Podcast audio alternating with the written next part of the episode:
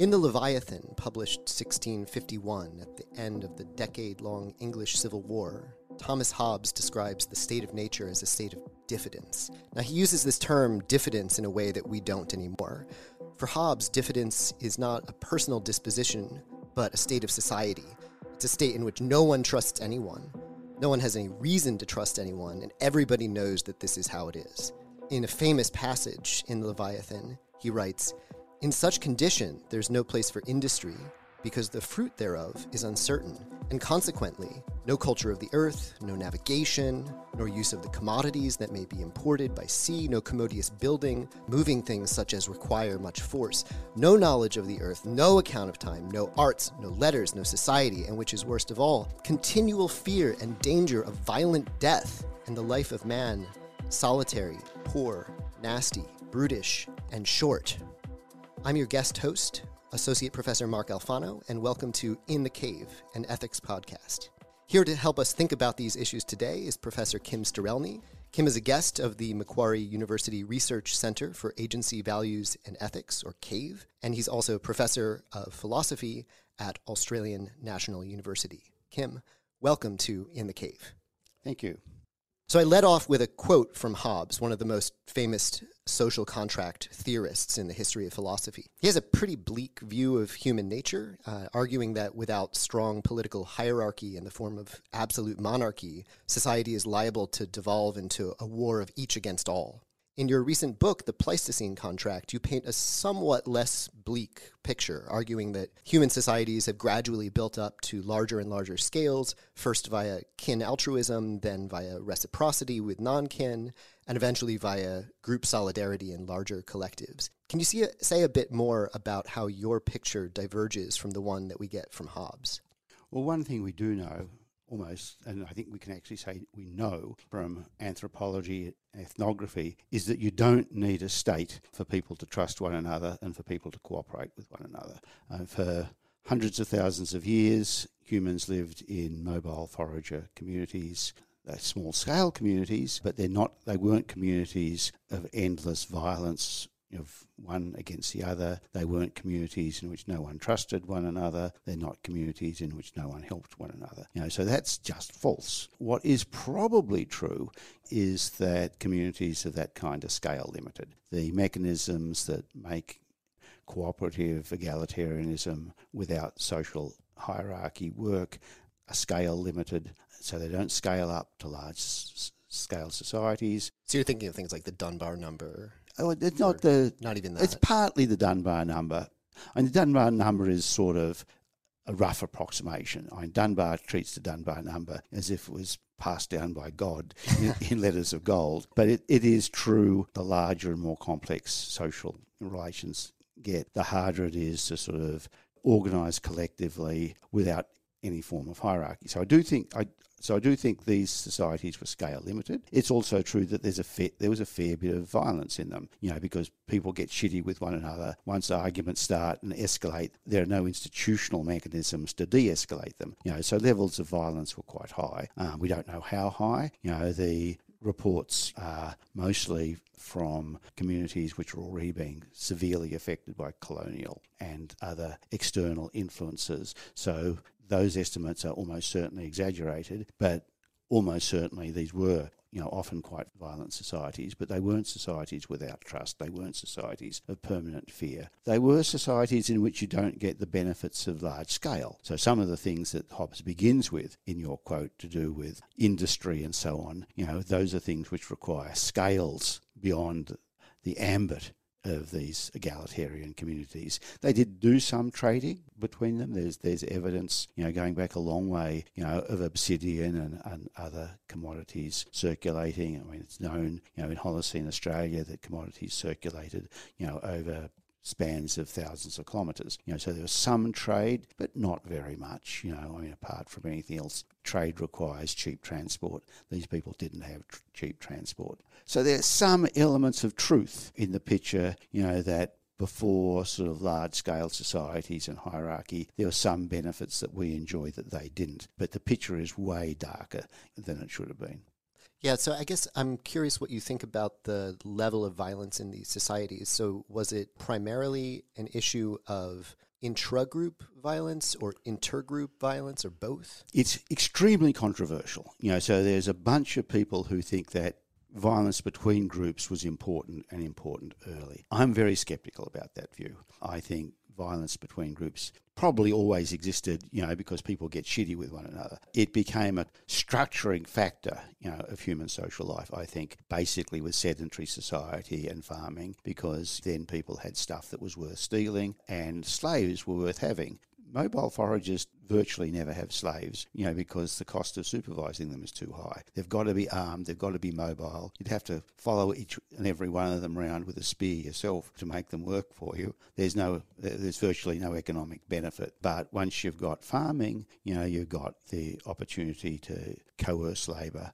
And so people's bodies became very valuable. You know, once subsistence farming got going, farmers really like to force other people to do the work because it's shitty work. You know, um, in general, foragers quite like doing what they do. The early violence was probably mostly eruptive, you know, people getting shitty with one another, and occasionally kind of assassinating people who are just too dangerous to have around. Mm-hmm. I mean, there is ethnographic evidence. What I like to tell my students is not strictly true, and the evidence isn't all that good, but roughly one murder is okay, but two or three people draw the line at that, and something bad's likely to happen to you. So, what do you think of the human self domestication hypothesis? This idea that violent males in particular would get picked off for being too dangerous to the rest of the community and that this somehow exerted an evolutionary pressure on the human species to be more tolerant of one another uh, and, and less prone to violence. I think that was one of the things that was going on, but I don't think it was the only thing that was going on that made people, that improved people's self control and, and, and social Travis Pickering, in his book Rough and Tumble, who argues, I think quite convincingly, for the early importance of ambush hunting, points out that ambush hunting requires lots of self control and social tolerance. There's a lovely passage in a book by Richard Gould on Western Desert Aborigines where he's with a couple of Aboriginal males, I think three from memory, trying to ambush hunt for emu. And he describes their sort of sitting in the in this really uncomfortable spot. Ants and flies are crawling all over them. You know, their ass is being bitten the whole time. You've got to be still. You know, if you start moving around, it's not just the emus, you know, that might sense it, but small birds and so on, and they alarm call, and other animals react to alarm calls of animals. So ambush hunting requires people to be still, self controlled, sit in close proximity, often in un- physically uncomfortable situations, often for really quite extended periods of time. So he points out that if ambush hunting was important early, that would have selected, you know, for a lot of top down self control, a lot of social tolerance. So I think, yeah, you know, the self domestication hypothesis puts finger on one of the selection pressures that was operating to improve self control and social tolerance, but I think it was just one of many. So I think, like lots of hypotheses about human evolution, they like to pick out one thing and then think it's the master variable. I'm skeptical about master variables in this whole story. I think, in general, you know, what we have see happening is the operation of a number of different factors operating together, you know, uh, in interaction. It's rarely true the single factor uh, is the sort of is the driver, and I think that's what's wrong with the self-domestication hypothesis. Great, thanks. So moving on, in the book, you suggest that reciprocity was likely an early form of human cooperation, and if I understand correctly, you think that it was specifically direct positive reciprocity, mostly between women, that was one of the earliest forms, and that indirect positive reciprocity followed on its heels as people learned to sort of gossip about each other and influence each other's reputations. Is that right? And what do you think about the evolution of negative reciprocity as well? I certainly think that direct reciprocity was important early because I am persuaded by the arguments that reproductive cooperation was important early. I think I've seen some, I think, quite convincing partly empirical, partly model based arguments that even by Homo erectus, women would have needed aid both in the birthing process itself and in the early part of, of childcare. And I think there's certainly no demonstrative evidence, but I think it's very plausible that direct reciprocity would have been a major element of the emergence of reproductive cooperation because it's a simple and stable form of cooperation. I mean, the women in the residential group would have known one another, they would have interacted frequently, so you've got the right kind of uh, window of the future, confidence in in future interactions, and also the fact that help is really important to get but cheap to give. And these are all things that make direct reciprocity a stable form of cooperation. So that's why I think direct reciprocity kicked in early in you know, human evolution. And of course, once you get the cognitive and emotional capacities for direct reciprocity, you know, in one domain, it helps it emerge in other domains as well. Uh, you've got the right kind of cognitive and emotional tools, you know, for considering cooperation, for, for, for having an impulse to help, and so on and so, so forth. You know, so I think it was a sort of really important foundation, not the only foundation, but a really important foundation, you know, for getting it going. I think indirect reciprocity is more cognitively demanding because you've got to keep track of third party interactions. Yeah, so this is where like Dunbar comes in, I yeah, suppose. Yeah, yeah, yeah. You need something like gossip. You don't need the full maybe the full apparatus of language. You need ways of tracking what happens between third parties, and if you've got a dispersed economy, uh, you need you know ways of tracking what happens outside your immediate field of view. I mean, if the whole group moves together and forages together, then all you need to do is keep track of what th- how third parties interact. But if you've got a dispersed foraging economy where different people go off and come back uh, at different times, then you've got to know what's happened outside your field of view. And I think human foraging economies were very likely to be dispersed rather than concentrated, at least in most cases and at, through most time. You know, once you've got uh, high velocity projectile weapons, hunting parties become quite small. Foragers who can hunt with uh, bow and arrow usually, you know, hunt in groups of one or two rather than all the men hunting together. Right. So I guess one kind of speculative question that this suggests is what happens now that we learn about each other secondhand, third hand, fourth hand, fifth hand. I mean, I think famously you can get from any human to any other human in about six steps. Yep. on the face of the earth at this point, which is a result, I think, d- due to Milgram actually, uh, back in the 70s. You know, we've got this massively interconnected global society at this point, and also a society in which it's possible to have things like pseudonymity, anonymity, that obviously undermine the, the role of reputation. I realize that we're, we're jumping forward several like 100,000 years. Yep. But yeah, do you have any, any thoughts about the role of reputation now? Well, clearly the mechanisms that people relied upon 100,000 years ago, or even 10,000 years ago, probably even 500 years ago, are much more fragile now at best. You know, if you're getting information from people you don't know, as distinct from people you've known all your life, you've got much, at least you need very different ways of assessing their reliability as sources. You know, you don't have your own personal experience to go on.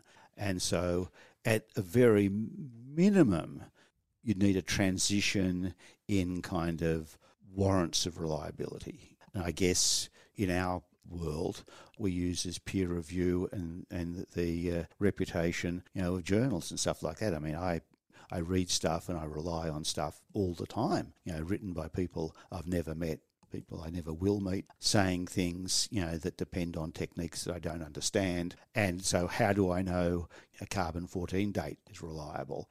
Well, if the people who produce the carbon 14 date are publishing in a reputable journal, if they're certificated from reputable institutions and stuff like that, and especially if two or three different groups all agree on the dating, then I think the dating is probably right. Or if it's wrong, it's wrong for some systematic reason that no one now understands. It's not wrong because someone's trying to pull the, pull the wool over you know their peers' eyes. Uh, so that's that's how we do it, and I think that's to the extent it can be done at all.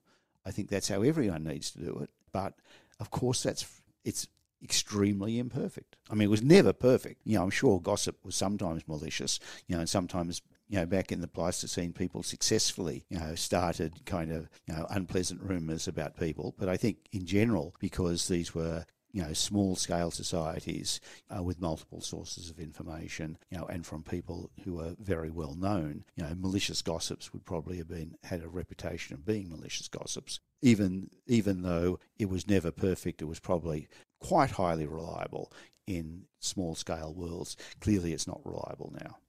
Yeah, so that that's an interesting point about peer review, and it relates to a question that I've been kind of pondering for a while now, which is how is it that the motto of the Enlightenment and the motto of QAnon are so similar?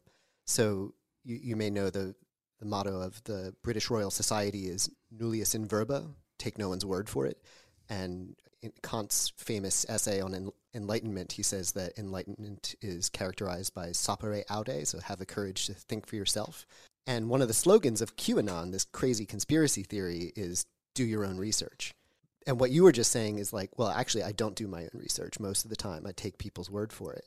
You can't have cumulative construction of knowledge without taking people's word for it. You know, so you've got to have systems for working out whose word you're going to take and whose word you're not going to take. The point about the Royal Society of not taking people's word for it, and this does connect with peer review, is that they one of the conditions of being in the Royal Society and publishing the Royal Society is that you had to explain how you got the result. So someone else could do the same experiment. Didn't mean that everyone else would.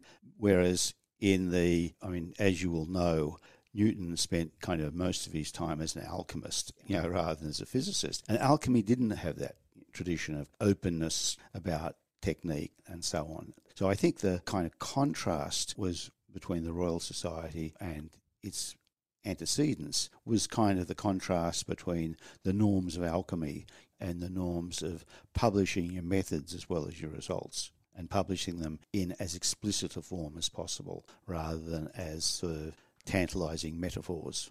Yeah.